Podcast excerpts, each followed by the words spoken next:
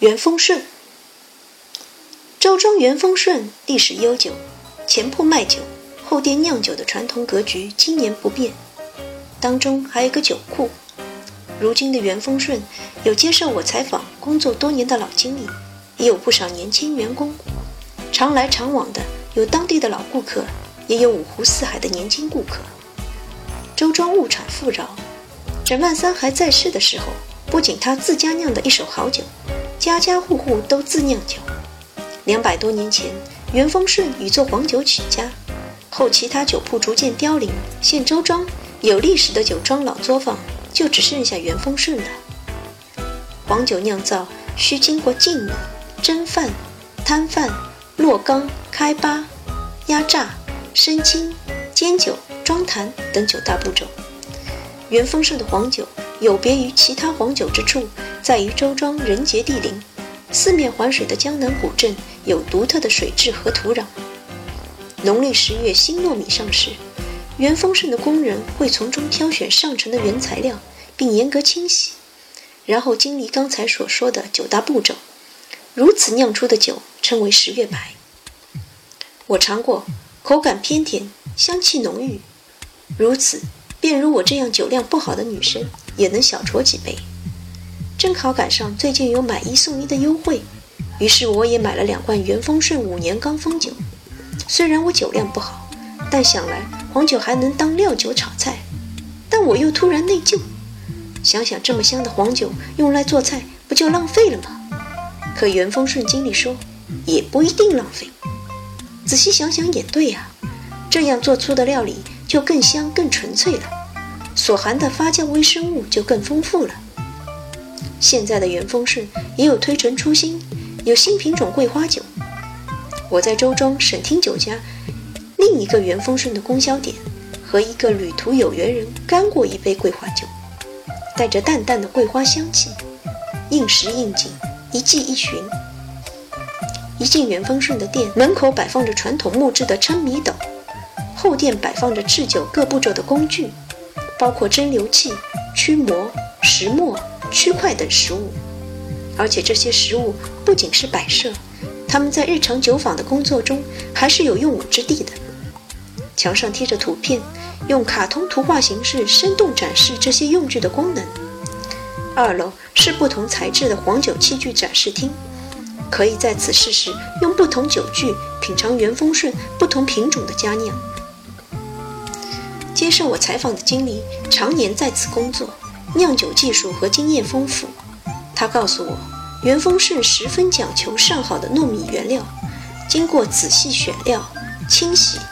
去除杂质后，放入酒饼发酵，密封一段时间后入炉，炉有专人负责不断烧火，酒蒸气从一根管子流入另一锅炉进行冷却，第一道酒酿成了。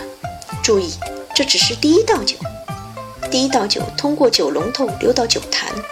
当然，元丰盛是有自己独门秘技和秘方的，装坛后的酒封存入库。想象一下。约三五好友知己一起品尝香甜醇厚的元丰顺酒，或是亲自下厨撒上一些元丰顺黄酒做一道热菜，该多么有趣味！喝完的元丰顺酒瓶也别扔，因为我从元丰顺回来就一路在想，那陶瓷古典、肚大口小的元丰顺青绿色的小酒缸能有哪些更有趣味的用处呢？除了店门口酒桌上显眼地摆放着插着水生植物的元丰顺小酒缸，我想到放天井和阳台可用来盛放雨水，也就是天落水。雨水盛满了，用麻绳系在酒缸瓶颈处悬挂着，可以当晴天娃娃。旁边再搭配系挂小石头、小铜钱、小铃铛，就是一只精美的小风铃。还可以装上鱼饲料。装南湖全福讲寺放生池的鱼儿们可就有福了，不仅能填饱肚子，还能沾上点美酒佐料。除此之外，还可以当镇纸、当储钱罐、当烟灰缸、当保龄球。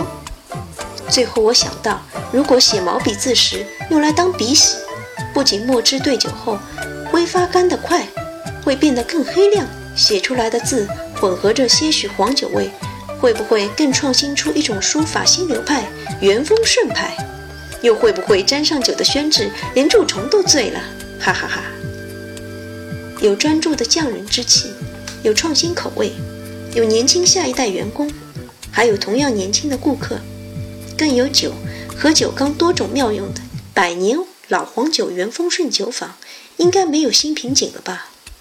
经理说，当然也有一些新问题和小烦恼。有一段特殊时期，袁丰盛曾经只展示酒文化，但为使周庄几百年酿酒技艺不失传，袁丰盛还是继续坚持走了下来。为了解决游客提出乘坐飞机不方便带酒的问题，袁丰盛找到一家代寄快递公司合作，能保证不碎，并覆盖全国，推向全世界。但快递费较高，于是元丰顺又与另一家北京物流公司合作。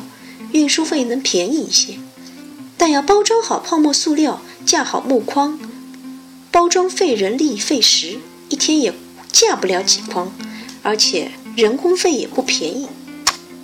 这是老酒坊在面对全球化趋势的当下面临的新机遇、新问题和新挑战。但经理表示，顾客的需求当然永远会第一时间全力满足。